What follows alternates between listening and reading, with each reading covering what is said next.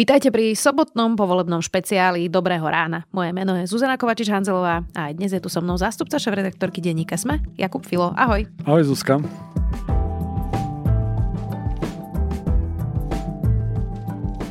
Dnes o zostavení novej vlády, o Rudolfovi Huliakovi, ale aj o Jožovi Rážovi či Jurajovi Blanárovi.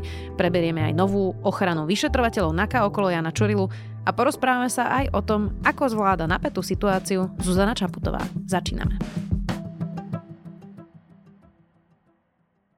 Jakub, minulý týždeň si bol v skepse, už si sa vy, vybicykloval z toho? Ja aj nie, som ešte vo skepsa, v skepse, ako som bol minulý týždeň. Bože, ja si vymením Zuzka spolumoderátora. Sa chytila, Zuzka sa chytila za hlavu. Vy, vymeníme spolumoderátora, nájdeme niekoho veselšieho. Aj, aj, aj. No, tak uh, musíš niekde nájsť nejaký zdroj mm, pozitívnej energie, Jakub. No až ja akože mám pomerne dosť veľa pozitívnej energie, to nič nemení na tom, že určitá miera skepsy z toho, čo sa tu okolo deje, je podľa mňa teraz na mieste, lebo dáva ako keby predpoklad trochu väčšej ostražitosti voči tomu, čo sa môže udiať no, s touto čo, krajinou. Ja som veľmi ostražitá, to vôbec nesúvisí so skepsou, ale poďme rovno na naše témy. Ja som spomínala Rudolfa Huliaka, my sme vlastne minulý týždeň už rozobrali, že kto to je, čo to je. No a vyzerá to, že prezidentka počúvala tiež jeho výroky, kto to je, čo to je a povedala, že ho nevymenuje za ministra životného prostredia. Čo teraz bude, Jakub? Ústavná kríza, alebo ako si to mám predstaviť? No uvidíme, lebo o, nasledovali aj ďalšie kroky. V podstate prezidentka Robertovi Ficovi odkázala, že nevymenuje vládu, v ktorej bude mm, Rudolf Huliak a požiadala Roberta Fica, aby nahradil toto meno novou nomináciou a tým pádom ako keby loptičku prehodila na jeho stranu. Ono menovanie premiéra je pomerne mm, komplikované v ústave, lebo akurát sme v, situácii, že Robert Fico je síce víťaz volieb s ústavnou väčšinou, ale stále nie je premiér. A kým nie je premiér, tak prezidentka môže podmienovať jeho menovanie rôznymi podmienkami a to jednou z tých podmienok bolo teraz vymenovanie Huliaka. Teda tých podmienok nie je až tak veľa, hej. V zásade ona, ona nemôže úplne prekračovať ústavu. No ale Fico jej odkázal, že o, o, on súhlasí s sns a na tej nominácii trvá a tým pádom sa v zásade dostali do sporu. Ak na tom spore budú, bude zotrvávať aj prezidentka, aj premiér, pokojne sa môže stať, že vládu o, zatiaľ mať nebudeme a bude musieť o celom tom probléme rozhodovať ústavný súd. Zažili sme podobnú situáciu aj v roku 2018, keď Andrej Kiska odmietol vymenovať vládu Petra Pellegriniho s, s Jozefom Rážom a napokon ju menoval až keď e, nahradili túto, túto nomináciu. Fico ponúkol prezidentské riešenie, že má vymenovať e, jeho vládu bez e, Huliaka, poveriť vedenie rezortu ministerstva životného prostredia niekým iným a problém je, že ako náhle prezidentka vymenuje Roberta Fica, tak eh, všetky ďalšie jeho personálne návrhy bude musieť podľa ústavy akceptovať. A vtedy sa to už ako keby zlomí eh, v, v prospech Fica. Ako sa ty vlastne pozeráš na to, čo teraz robí posledné týždne Zuzana Čaputová? Pretože ona dostala zoznam ľudí, kde sú síce Rudolf Huliak s Martinou Šimkovičovou, ale proste takých ľudí si voliči zvolili a ty ako prezident e, nemôžeš niekoho nevymenovať len preto, že si myslíš, že je nekompetentný. Už sme mali veľa nekompetentných ministrov, povedzme si to úprimne. Ale zároveň je tam napríklad Jožráš mladší, syn teda speváka skupiny Elán, e, ktorý už raz mal byť kandidátom na ministra vnútra a Andrej Kiska ho vtedy nevymenoval a akože zákulisné informácie sú, že síce sa hovorí o tom, že ho vtedy nevymenoval, pretože bol kamarát s Robertom Kaliňákom a bolo to po vražde Jana Kuciaka a Martiny Kušnírovej, že mali spolu aj fotku a chodili na motorky, ale to nebol jediný dôvod, prečo Andrej Kiska nevymenoval. Boli tam aj iné dôvody, ktoré vedel dokonca aj vydokumentovať. Tak prečo sa prezidentka sústredila na e, nekompetentných ministrov SNS namiesto tej podstaty, napríklad, že Robert Kaliňák bude mať pod sebou vojenskú tajnú službu, e, alebo že Jožoráš už raz nebol vymenovaný pre nejaké sporné kontakty. Či teda vlastne neskočila Robertovi Ficovi na túto hru a či to nespravil náschval, že tam dal takýchto ľudí, ktorí ako e, popierajú klimatickú zmenu, to už naozaj nerobí ani Donald Trump, alebo teda neviem, robí to Donald robí, Trump? Robí, Hej? No, trošku, možno, trošku možno bystrejšie ako Rudolf Huliak, že, že nejak to aspoň argumentuje. Uh, ale či im vlastne neskočila na tú hru, že sa chytila na Rudolfa Huliaka a v podstate nenamieta žiadnu inú nomináciu a je ich tam problematických viac. Ono, ten problém má proste viacero rovín. O, ako jedna vec je, že naozaj dostala pleja, ako, ako dostala zoznam ministrov, kde ako voči viacerým môžeme mať e, nejaký typ e, väčších alebo menších výhrad. Hej, ty si už spomenula ako Roberta Kaliňaka na čele ministerstva obrany. Robert Kaliňák bol do, donedávna ešte obvinený a vyšetrovaný a zastavila to len 363 od, od Žilinku. Spomenula si um, Joža Ráža mladšieho a jeho genézu z pred 5 rokov. Uh, ale teda, veď áno, je tam proste Huliak so Šimkovičovou, je tam Raši, ktorého rozlieskaval proste Antonino Vadala svojho času ešte, ešte ako, ako vicežupana alebo viceprimátora Košic. A, takže ako je tam, je tam viacero mien, kde vzniká určitá miera pochybnosti. Hej? A, ale zároveň ako aj, aj, aj tá prezidentka musí nejakým spôsobom ctiť ústavu a nemôže povedať, že ako nevymenuje Amblok. Ako my sme prešli nejakými, nejakými voľbami, vznikla tu politická väčšina. Zdôrazním, že táto politická väčšina reprezentuje iba 29% ľudí, ani nie zďaleka polovicu národa. A, ale proste také sú naše ústavné pravidlá, v rámci nich sa treba hýbať. Takže prezidentka mala určitý, nazvime to politický kapitál alebo nejakú politickú silu. No a či ho použila a... správne, je moja otázka. Použila ho... Um, Dobre, skúsim sa spýtať inak, že ako inak ho mala použiť? No možno, vieš, totiž to. Ja si predstavujem no. Rudolfa Huliaka ako ministra životného prostredia. No. Jednak tie jeho nápady by museli celé výsť, e, prejsť e, buď hlasovaním vlády alebo parlamentu. On tam nie je sám. Hlas nepopiera klimatickú zmenu. Myslím, že ani smer nepopiera klimatickú zmenu. Čiže nebolo by to také jednoduché, aby on všetky tieto svoje nápady realizoval. To je prvá poznámka. Druhá, či nie je oveľa problematickejšie ovládanie tajných služieb, nejaké závadové osoby, ktoré budú mať kontakty na ministrov. argumentácia? No taká ako Andrea Kisku napríklad. Proste keď Andrej Kiska mal rukolapné dôkazy, že Jožo Ráž je Jozef Ráž, aby som bola teda menej familiárna, v som v živote Jožo Ráža mladšieho nestretla, čiže Jozef Ráž, že evidentne v tom čase a priestore bol problematický, asi sa odvtedy nič zásadné nezmenilo. Tak moja otázka je, že či si neminula ten kapitál na nepodstatnú zástupnú tému, namiesto tej podstaty a či to vlastne ten smer neurobil zámerne a ona sa na to chytila? Uh, nemyslím si, že uh, si to minula na zastupnú tému. Myslím si, že si to minula na tému, ktorá je uh, do nejakej miery politicky a ústavne obhajiteľná.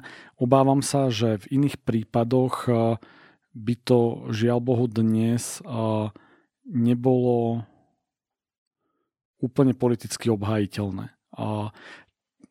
Ja, ja ako keby chápem, že, že kam smeruješ, hej, len um, ako um, pri tom hodnotení toho politického diania musíme ako vychádzať proste z nejakých možností a z nejakej reality. Hej. A ako pri tom Holiakovi je to zrejme a neodbil by som to tým, že, že veď jeho rozhodnutia by museli prejsť e, parlamentom a, alebo nejakým ďalším, ďalším schvalovaním vlády. Veď to v zásade by sme tento argument mohli potom povedať na každého ministra. No dobre, ale potom a... tento argument musí platiť aj na Martinu Šimkovičovu, keď ho použila na Huliaka. Proste mne to tam nesedí a zároveň ti ešte poviem, že je to zaujímavé, že Andrea Kisku aj médiá e, kritizovali dlho za to, že robí málo, a že chodí teda domov do Popradu. A keď sa nad tým zamyslíš, tak v podstate tie kľúčové momenty zvládol, zdá sa, lepšie a možno by sa, až sa dovolím si tvrdiť, že či sa nedieje to, že Zuzana Čaputová ako keby už nechcela byť posledných 5 mesiacov prezidentka, akože ani už nemáme jej, ja neviem, už mesiace neodpovedala na otázky, ani na tlačovkách. Zdá sa, že ako keby dochádzala nejako para chuť, ja neviem, ako to mám nazvať, ale prosto stále je prezidentka to je jedno, že končí a, a toto je dosť dôležitá vec, tak že ako vlastne hodnotíš ten výkon? A poviem to, že hodnotíme Andreja Kisku 5 rokov po, takže je tam určité ako keby spätné hodnotenie aj tých jednotlivých udalostí, aj nejaký, nejaký spomienkový, možno nechcem nazvať optimizmus, ale nejaká, nejaká spomienková reflexia, že úplne inak sa veci hodnotia v, v čase, keď sa dejú a inak, inak sa, sa hodnotia spätne. Či Zuzane Čaputovej dobehla para, a respektíve dopoviem to, to k tomu Kiskovi, nemyslím si, že v kontexte jednotlivých udalostí, ktoré si spomenula, teda lyžovačka počas vraždy, di, uh, alebo po, po vražde uh, Kuciaka Kušnírovej, ako proste bolo, bolo z, z hľadiska Kisku dobre zvládnutá tá situácia. Proste nebola. Hej? To, že teraz spätne, ako keby vieme povedať, že on vtedy spravil tie ramená, no tak je to proste cherry pick nejakého momentu v celej dlhšej situácii. Hej? No tak ale Čeli dodnes vieš stíhaniu, v podstate už je odsudený v, v prvom stupni akože zdá sa mi, že stál pred oveľa horšou situáciou a náročnejšou situáciou eh, a že či nie sme príliš mekí na tú prezidentku Čaputovú. Ale to sa ja znova spýtam, že čo od nej očakávame? Že očakávame, že ten prezident povie zvolenej väčšine, že nie, nevymenujem polovicu vlády? Nie, nie, nie, nie vôbec, vôbec no. nie. Tak toto nemyslím, ale že my ju dosť šetríme kriticky. Ja neviem, ja som si žiadny stĺpček teraz neprečítala o tom, že či dobre zvládla to, že sme až 10 mesiacov čakali na tie predčasné voľby, že to bolo nekonečné. Um, či, či zvládla napríklad odchod ministra vnútra Ivana Šimka, ktorý vôbec nevysvetlila dodnes. E, či zvláda aj teraz e, práve tieto rokovania, či si dobre vybrala. Ona napríklad teraz, z hodovokonosti, ako sa tu rozprávame, prišlo, že už povedal, že čo urobí, lebo Robert Fico vlastne hodil zasa tú loptičku a povedal, že teda trvá na Huliakovi a ona povedal, že termín vymenovania vlády stanoví až po doručení nového kandidáta na ministra životného prostredia. Um, takže povedala, že loptička je teda znova naspäť, tak si teraz budú hádzať loptičku a moja otázka je, že či nie sme na ňu príliš mekí, lebo možno by si to už zaslúžilo aj nejaký kritický komentár. Ja si myslím, že som čítal viacero kritických komentárov, ktoré kritizovali aj neskore vyhlásenie termínu predčasných volieb, ktoré nebolo na konci v jej rukách, ale kritizovali aj ju, že, že mala byť pevnejšia. Pri situácii s Ivanom Šimkom som možno nečítal až tak veľa kritických komentárov proste v médiách, ale aj, aj v médií bola skupina ľudí, ktorá vyjadrovala pomerne kritický postoj k prezidentke. Takže uh, nemyslím si, že, sme ju nekriti- že by ju média nekritizovali. A v kontexte dnešnej situácie sa na to pozerám veľmi reál politicky a tým, že vlastne ako keby tá ústava nie je v, v týchto kompetenciách prezidenta tá jasná, hej, tak ona podľa mňa uh, zatiaľ u mne balancuje na tej hrane a z jej pohľadu sa postavila voči nominácii, voči ktorej ten odpor je obhajiteľný. A či do toho mala zahrnúť ešte aj ďalších kandidátov, napríklad ako keby, že že Šimkovičovú alebo nie, no tak um, ako môže mať čas ľudí názor, že áno, ale v prípade Huliaka to je jasné. Hej. On proste spochybňuje veci, ktoré sú priamou agendou náplne toho ministra. Hej. A zároveň teda ako keby vyzýva na, na zavraždenie proste uh, akože ochranára a, a, a podobne, takže tam je proste akože, akože viacero tých faktorov, čo nič nemení na tom, že súhlasím s tou tézou, že, že v tej vláde je viacej ľudí, pri ktorých môžeme spýtovať morálny profil na to, že či majú vykonávať ministra v nejakých rezortoch. Hej, ako Robert Kaliňák, počas ktorého vedenia ministerstva vnútra zavraždili novinára a policajný zbor ovládla mafia a v zásade ako existuje veľké podozrenie, že s jeho pričinením bude viesť jednu z tajných služieb na Slovensku, je problém. Áno. Je, akože je to problém, len dnes čisto puristicky, ako keby tá prezidentka nemala pemzum argumentov, ako ho odmietnúť bez toho, aby mohla byť obvinená z toho, že prekračuje svoje ústavné právomoci. A vždy pri týchto veciach by som si akože kládol tú, tú, tú obrátenú otázku, hej, že, že, že ako keby tá skúška Gašparovičom, hej, no. alebo skúška, skúška Ficom, hej, že uh, proste tiež by sme boli ochotní no, ochotní. Tak ako keby Gašparovič odmietol nejakého, nejakého zvoleného, zvoleného sme už veľmi zamotaní v tej No počujem, ja to no. odmotám, lebo ja ti poviem, že no. či práve, že tej, podľa týchto tvojich argumentov to nehovorí proti tomu, aby prezidentka namietala Rudolfa Huliaka, lebo nekom, opakujem, že nekompetentných ministrov sme mali už veľa. No. Zároveň rovnaké pravidlá by platili aj pre Martinu Šimkovičovú, keď sa nad tým zamyslíš v podstate. Ehm, a po tretie, ak mal Andrej Kíska v rukách nejaké argumenty, pre ktoré nevymenoval Joža Ráža mladšieho, tak musia platiť zrejme aj dnes a tam sa mi to zdá práve, že ústavne obhajiteľnejšie. Ale Šimkovičová je nekompetentná v zmysle toho, že proste nemá dostatočný skillset na vedenie toho ministerstva. Hej? Ale ona nehovorí, že pome páliť knihy hej? a pome uh, boriť obrazy. Lebo Huliakové, uh, proste uh, klimatická zmena neexistuje, znamená, že proste zbúrajme nemocnice, čo povie minister zdravotníctva. Alebo vypálme knižnice, keby to povedala ministerka kultúry. A to Šimkovičová nehovorí. Hej? Že Šimkovičová je predstaviteľ toho nekompetentného ministra, akých sme už v minulosti mali. Ale Huliak popiera zmysel toho ministerstva. A to je ten rozdiel. Hej? A tento argument použila voči nemu, ministr, voči nemu prezidentka. Ona povedala, že že ja mám, mám za úlohu chrániť chod ústavných orgánov hej, a že menovaním ním tohto človeka vlastne zruším zmysel toho ústavného orgánu. Zruším minist- zmysel min- ministerstva životného prostredia. A tento argument sa nedá použiť, že už pri žiadnom inom z tých ministrov. Nedá sa použiť o Jožovi Rážovi, neviem, hej, ako dobre, kontakty nejaké bla bla bla, teda, ale tento argument sa nedá použiť. Už ani pri Šimkovičovej a teda, a teda, hoci o ich skillsete si môžeme myslieť čokoľvek.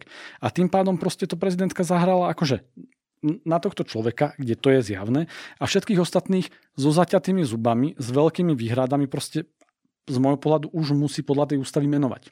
Hej. Lebo ako náhle to, to prestane robiť, tak keby to, keby to začal robiť Gašparovič, tak kričíme o tom, že ako zavádza proste prezidentskú diktatúru. Dobre, tak už odíďme od toho Rudolfa Huliaka. Myslím, že zamestnáva celú krajinu viac, viac než by bolo treba. A t- teraz sa priznajme, že e, je to asi 10 minút vystrihnutej nahrávky, kde sme si so Zuzkou e, vysvetľovali vzájomné postoje. Môžeme ísť ďalej.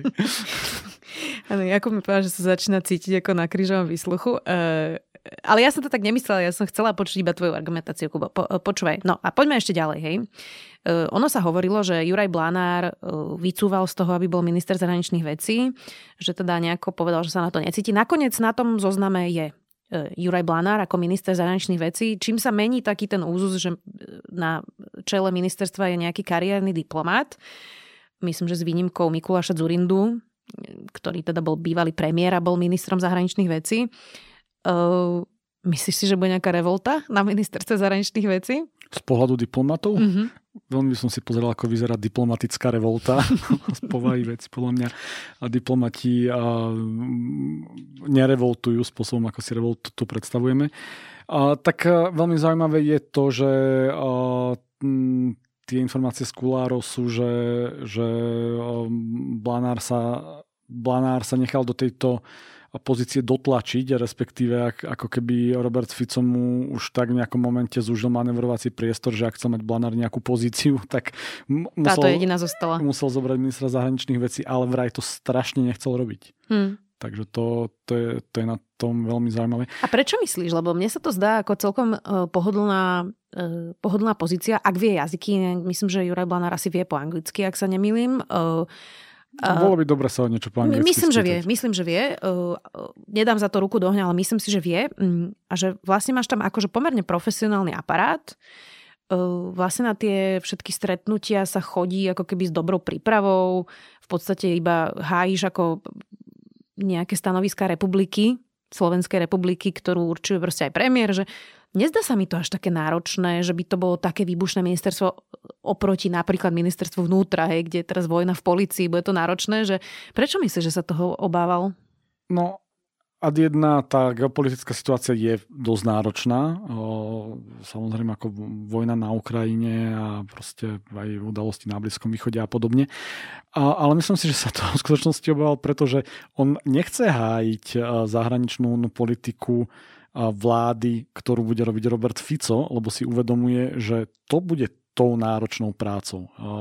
Že práve celé to dianie okolo MZV nám naznačuje, teda celé to dianie okolo ministerstva zahraničných vecí nám naznačuje, že, že ten Fico bude v tej zahraničnej politike robiť to, čím sa vyhráža a každý príčetný minister proste vie, že sa to bude hájiť veľmi ťažko v tom zahraničí a teraz ten Blanár by tam musel chodiť, e, alebo nie, že proste bude tam musieť chodiť a tí ľudia sa budú na neho pozerať, že to vám tam doma úplne nehrabe. Hej, veď asi preto to odmietli proste iní kovaní diplomati, ktorých sa Robert Fico pokúšal lomiť, lebo presne nechceli byť v tejto pozícii. Hm. No, len on tieto veci hovorí aj tak sám dlhodobo. Juraj Blanár bol predsa v tej dvojičke s Lubošom Blahom a všelijaké veci vykrikovali o Rusku ešte predtým, než začala invázia na Ukrajine.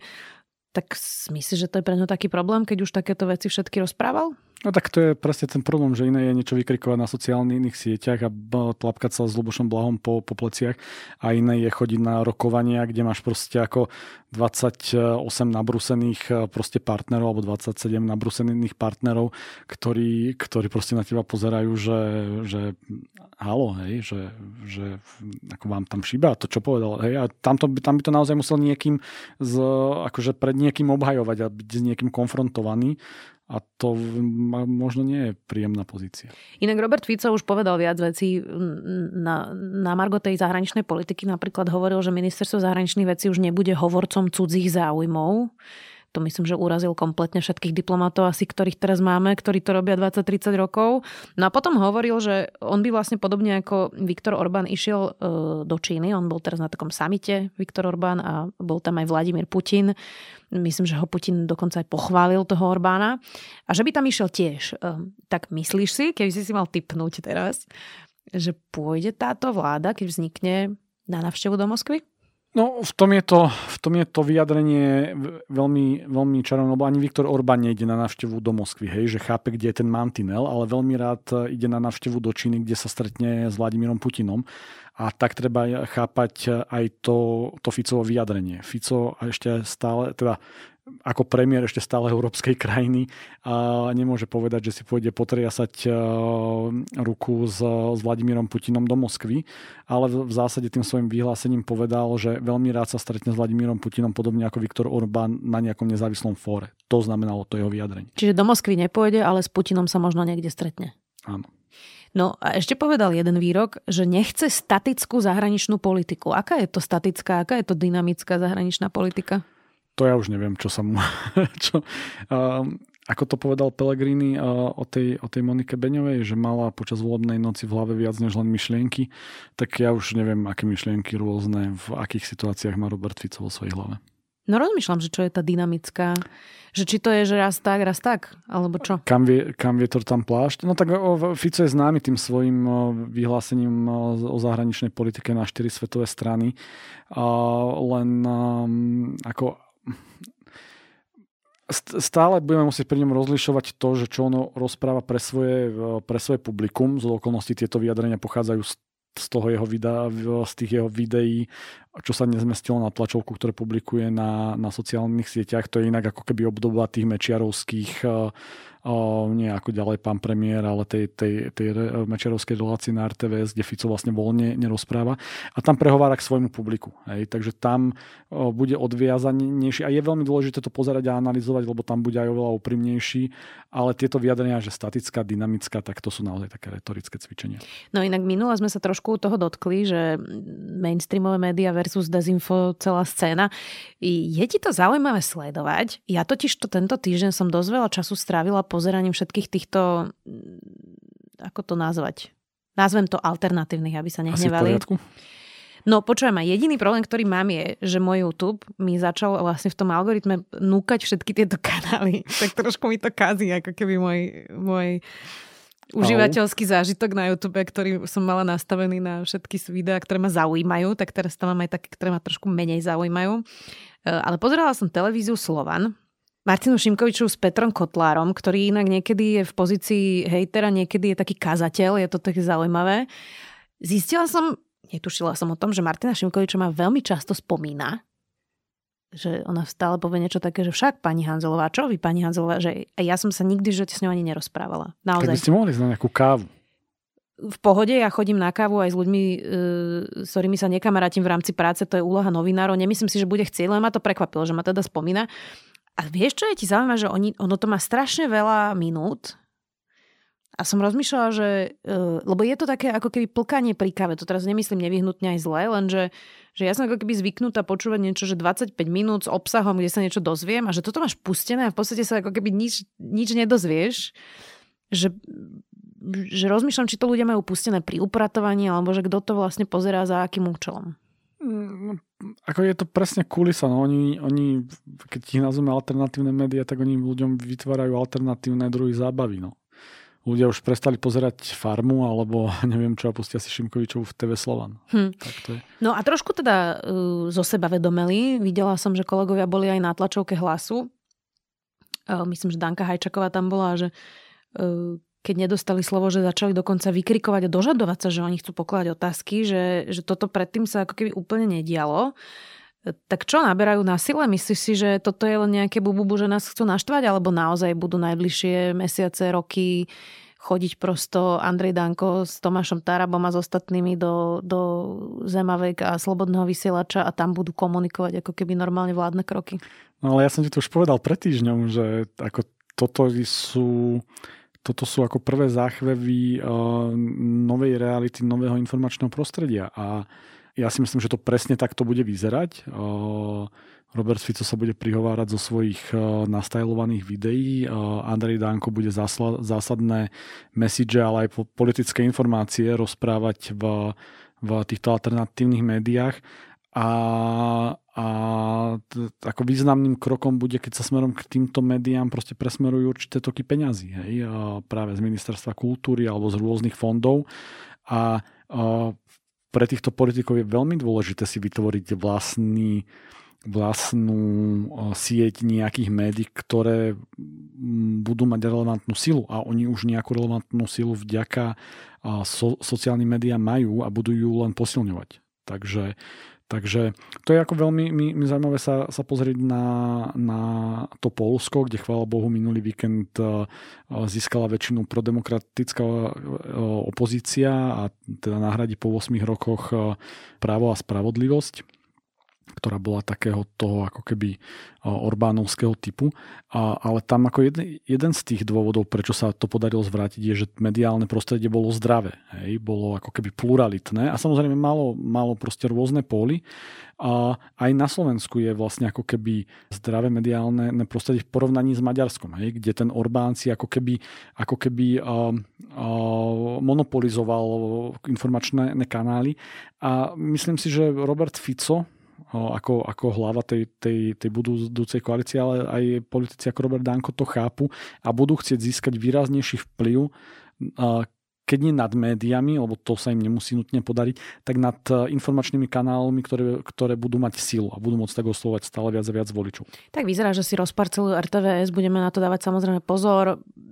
Bude to tragédia, verejnoprávnej inštitúcie. Mňa to veľmi to, ma to boli, musím povedať, ako človeka, pre ktorého to bol bolo srdcový projekt a srdcové zamestnanie, e, tak e, to z toho som tak akože trošku smutná, sa priznám. No ešte jednu správu mám a to, že ministerstvo spravodlivosti sa ospravedlnilo Robertovi Kaliňákovi e, za teda nezákonnú väzbu, stíhanie, No inak nedá sa asi úplne podozrievať Janu Dubovcovú, že by nejako nadržiavala Robertovi Kaliňakovi, keďže ako ombudsmanka s ním bola v ostrom konflikte, on ju vtedy chcel presťahovať do Jelšavy, naozaj ho kritizovala, tak toto asi môžeme rovno vylúčiť.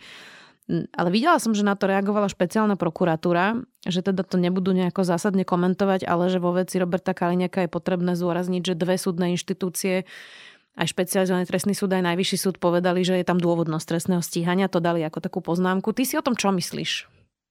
O tom ospravedlnení, mm-hmm. alebo mm-hmm. To, no, to ospravedlnenie je trochu podobná vec, ako sa stala s Jaroslavom Haščákom, že, že v podstate ak, ak hej, že ten sled udalosti je tam taký, že Žilinka použil 363, čím zastavil ich obvinenie, hej, nepreskúmateľne a v zásade to je to, na čo furt upozorňujeme ako zneužívanie jeho právomoci a tým pádom sa ten človek, ktorý má papier na to, že bol neprávom stíhaný od Žilinku, môže, môže stiažovať, že teda ak bol vo väzbe alebo, alebo bol stíhaný, že to bolo neprávom. Hej?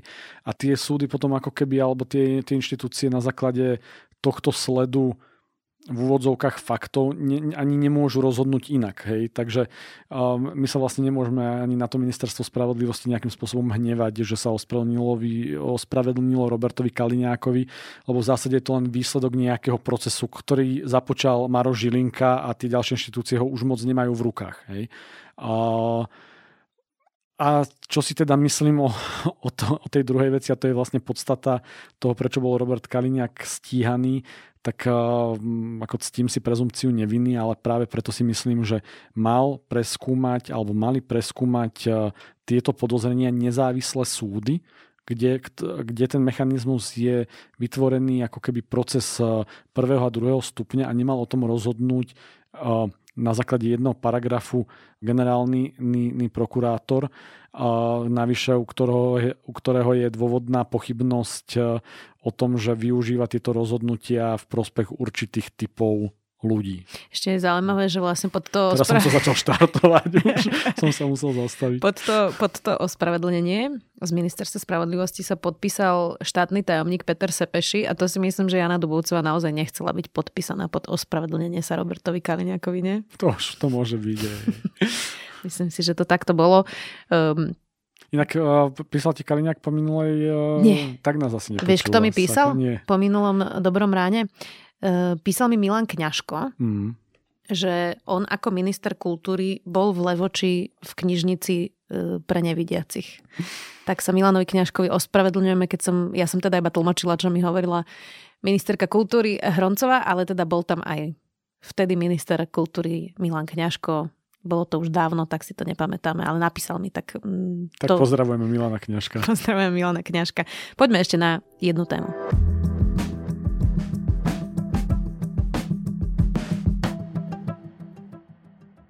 Jakub, e, tento týždeň sme v denníku sme napísali, konkrétne kolega Peter Kovač, že vyšetrovatelia okolo Jana Čurilu dostali štatút ochrany oznamovateľov e, proti spoločenskej činnosti, inými slovami anglicizmom.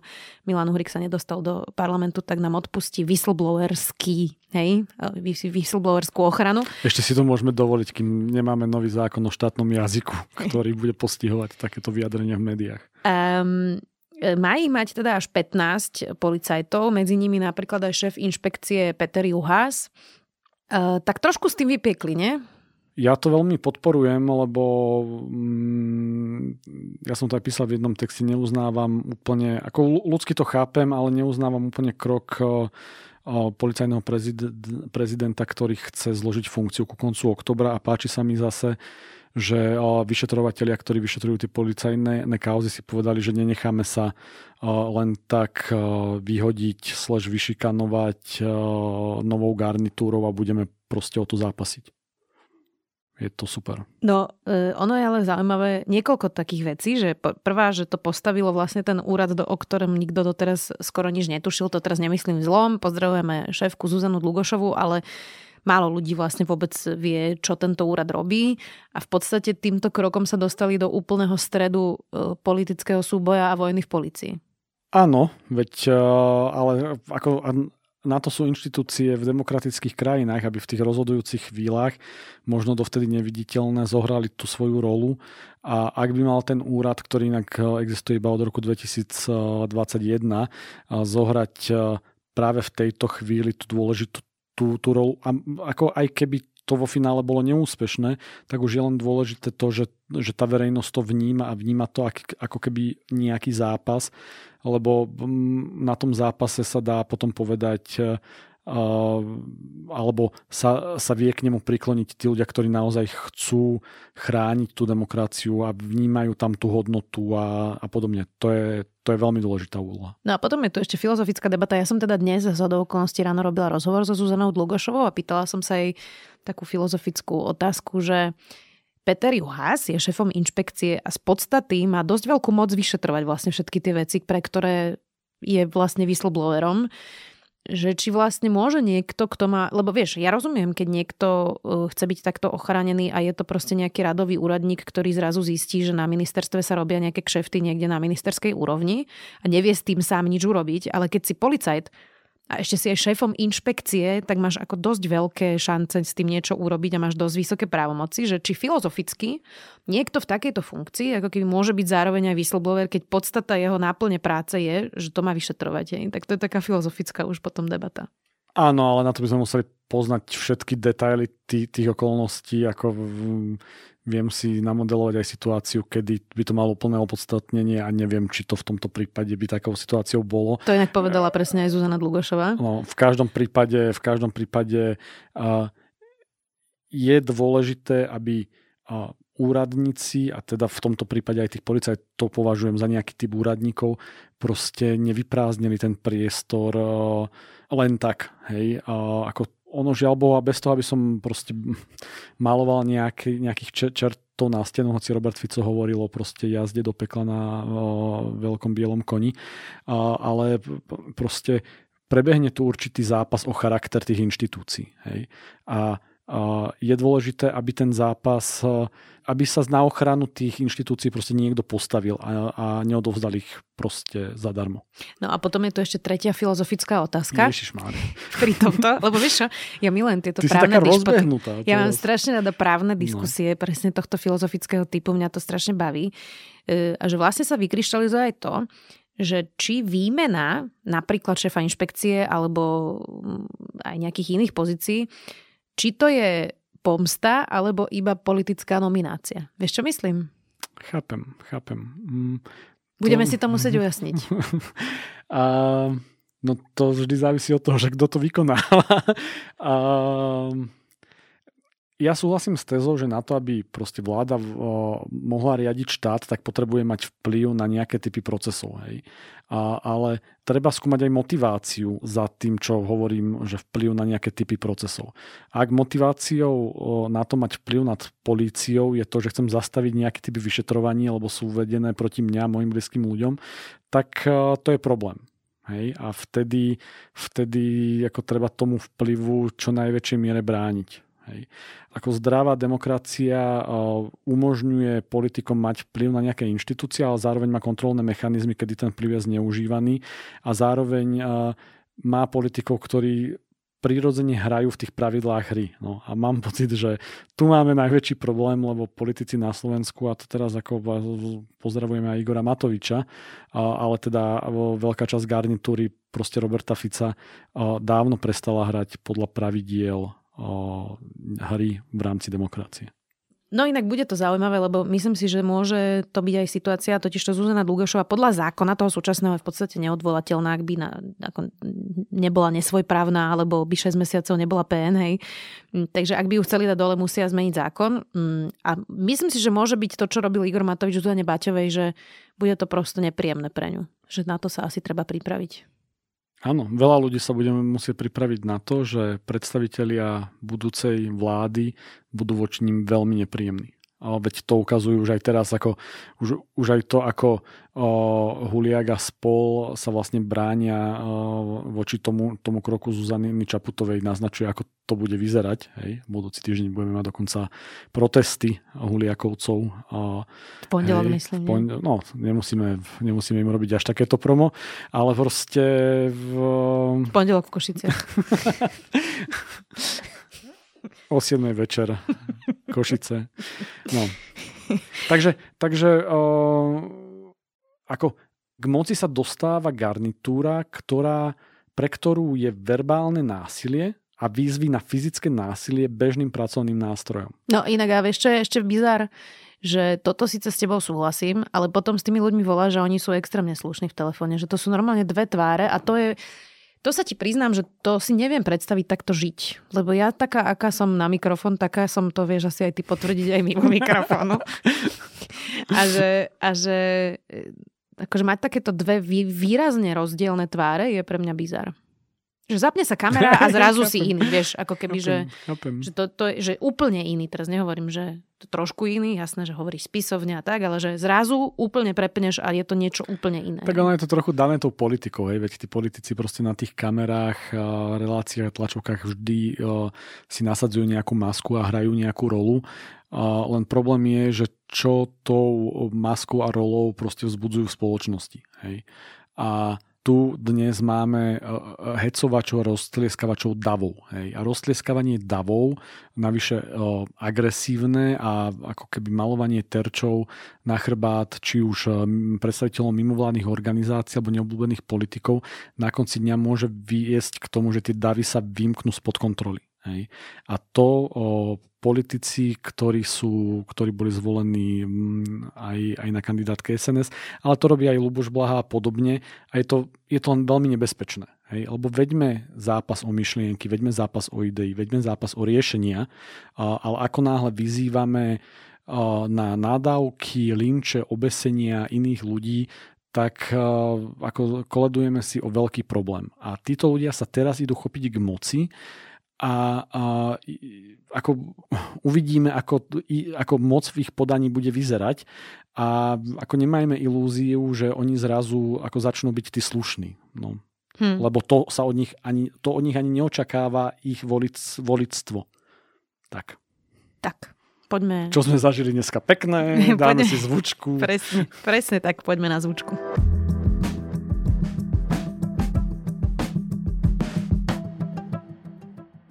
Kupko, e, nemáme tento týždeň žiadnu otázku. No. Predstav si, e, asi ľudia všetko vedia, alebo možno zabudli poslať otázku, takže ak nás počúvate, budeme radi za každú hlasovku, ak vás niečo zaujíma, na zuzana.hanzelová.sk iba do predmetu dajte, že volebný špeciál alebo otázka do dobrého rána, niečo v tomto zmysle, aby som to vedela rozlišiť.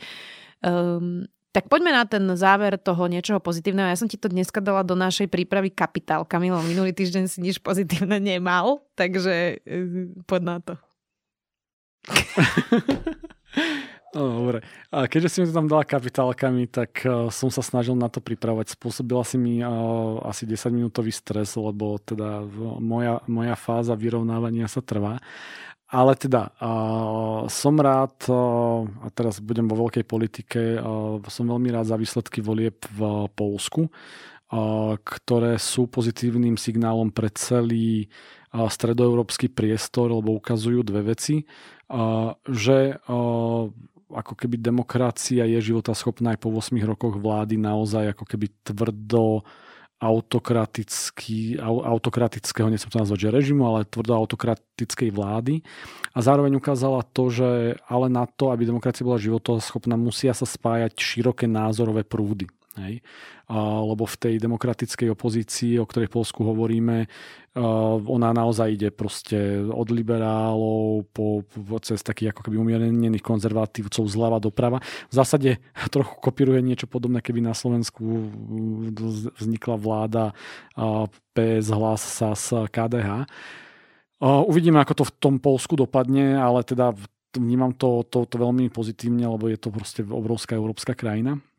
No a osobne bol som tento týždeň v Ostrave na takom literárnom festivale rozprávať o jednej z mojich knížiek a bolo to veľmi príjemné, lebo jedna som trošku zmenil prostredie, ale stretol som sa tam ako s veľa ľuďmi, ktorí s takým veľkým záujmom proste sa ma pýtali na, na situáciu na Slovensku a o, stretol som sa s ľuďmi, ktorým to nie je lahostajné, lebo vedia, že aj v Česku ich niečo podobné čaká a bolo z nich cítiť to, že proste aj pod príjmom tých ako keby v úvodzovkách vyhratých polských volieb, že áno, má to zmysel a proste mm, ideme ešte o niečo zápasiť. Mm-hmm. A ty? Ja som bola tento týždeň na premiére, nebolo to teda vôbec pozitívne, musím no povedať. No, tak. Bola som na premiére filmu Hranica od Anešky Holland. Ďakujem pekne. Bol to masaker. No. Ale bol to vynikajúci film. Je to kláda, moja sestra vyhlásila po troch hodinách tohto utrpenia, že už nikdy v živote so mnou nejde do kina.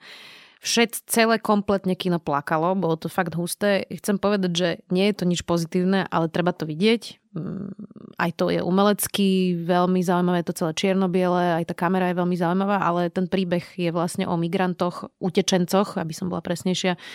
Možno si ľudia spomínajú na ten konflikt toho, že Bielorusi navozili vlastne utečencov na tú hranicu s Polskom a v podstate vydierali takto Európsku úniu a Poliaci sa rozhodli teda veľmi tvrdo voči týmto ľuďom zakročiť a oni sa tam ocitli v takom medzihraničnom váku, aj rodiny s deťmi a toto je celé vlastne monotematicky o tom, E, tak úplne to nie je pozitívne, ale bol, bol to zaujímavý zážitok. Bola som aj na vernisáži Andyho Varhola v, na, v galerii SPP a vlastne po 20 rokoch e, doviezli dosť veľkú časť tej zbierky z Medzilaboriec do mhm. Bratislavy. Mm. Bude to tam do konca novembra a je to veľmi pekná výstava, to napríklad určite odporúčam. A musím ti povedať, že odkedy boli voľby, tak sa mi začalo stávať, že ma denne zastavujú ľudia na ulici a buď mi povedia, že jak nám všetkým strašne fandia, alebo sa ma pýtajú, že čo teraz, ako sa to skladá, veľmi ich to všetkých zaujíma.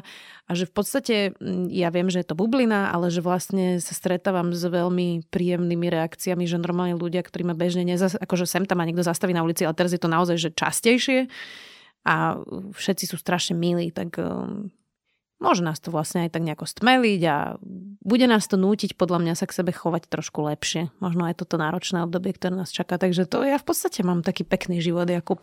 Tak, tak to je dobré. A strašne veľa zaujímavých rozhovorov som robila tento týždeň, že vlastne sa mi tam striedajú e, zaujímaví respondenti a celkom ma to teraz baví. Takže... Ešte neprišiel nikto z politikov novej vlády. To je pravda. To je pravda. Ale veď keď prídu, tak uvidíme, či budem to isté hovoriť, ale že zatiaľ mám pocit, že aj tie rozhovory, že, že, že ma to baví, zaujíma a že môžeme aj viesť také akože filozofickejšie debaty. To ja mám vždy rada si tak zafilozofovať, takže Takže dobre, ja som akože v pohodičke spokojná. Tak to je, dobré, ako ten, je tam dôležitý odkaz, že, že bude dôležité kultivovať eh, zdravé medziludské vzťahy, lebo ako tie sú na konci dňa najpodstatnejšie aj v, v stave uh, zlého a nekompetentného vládnutia. Tak, je to tak. Držme si palce. Opäť tu bol Jakub Filo, zástupca šéf-redaktorky denníka SME. Jakub, um, Dneska sme si to vysvetľovali, ale ďakujem ti, že si tu bola tento týždeň. A či sa s vami aj eh, Zuzana Kovačič-Hanzelová. Ďakujem, Zuzka. A ja ďakujem a vy zostaňte v zdraví, aj v mentálnom, aj v fyzickom a my sa budeme počuť opäť o týždeň, pretože ešte stále nemáme novú vládu. Vyzerá, že sa to trošku naťahuje. Oni do... nám to robia na schvál. Chcú, aby sme pokračovali v tomto podcaste. Takže do počutia aj na budúcu sobotu. Pekný víkend a dovidenia.